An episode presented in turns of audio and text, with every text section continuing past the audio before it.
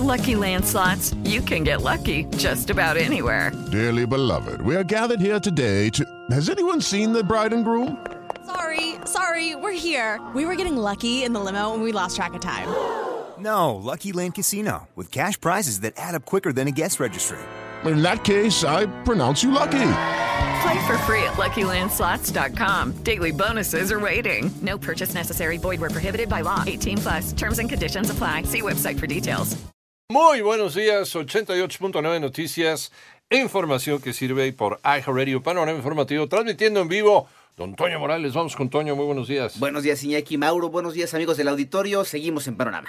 El sector privado considera en riesgo los comicios de 2024. ¿Por qué, María Inés Camacho? Organismos empresariales manifestaron su preocupación por el proceso que derivó en reformas a las leyes secundarias en materia electoral. Al respecto, el Consejo Coordinador Empresarial que encabeza Francisco Cervantes Díaz dijo que les preocupa la decisión del Congreso de modificar la estructura de las instituciones democráticas en víspera de un periodo electoral tan importante como el que se va a registrar a partir del próximo año, por lo que confió que la Suprema Corte de Justicia de la Nación haga una análisis de estos cambios con información técnica, en tanto que la Coparmex afirmó que con las reformas aprobadas se consolida una regresión democrática para el país y se abre la puerta a una elección de Estado. Por último, la CONCAMIN llamó al diálogo para construir acuerdos que beneficien al país. 88.9 Noticias, María Inés Camacho Romero. Gracias, 7 de la mañana ya con 6 minutos. El sábado en la carretera federal 45 del municipio de Fresnillo, Zacatecas, un grupo armado interceptó a una caravana de paisanos a quienes despojó de seis vehículos y sus pertenencias. Esto lo confirmó la Fiscalía General del Estado.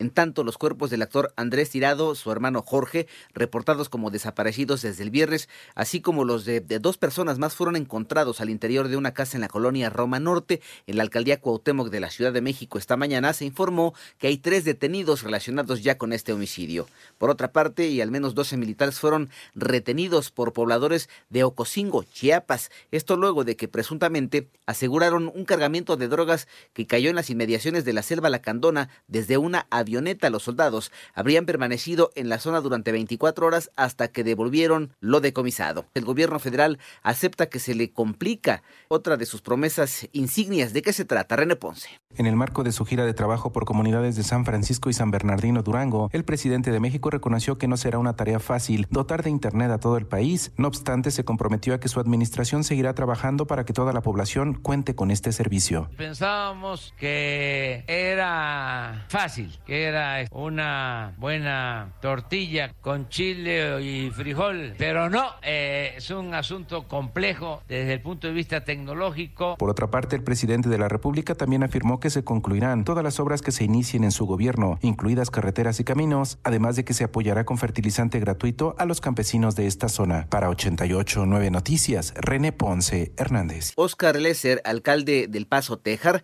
Texas declaró que declaró estado de emergencia en la ante la preocupación por la llegada de migrantes que duermen en las calles pese a las bajas temperaturas y a los eh, miles que son detenidos cada día. En tanto, el último informe oficial eleva a 25 la cifra de muertos durante los enfrentamientos entre manifestantes y las fuerzas de seguridad en Perú tras la salida del poder del presidente Pedro Castillo. Un 83% de la población pide adelantar las elecciones generales para salir de la actual crisis política. Y trabajadores de crematorios en Pekín afirmaron que sus establecimientos están desbordados por la ola sin precedentes de caso de COVID en China. Se incineran 20 cuerpos al día, principalmente de ancianos.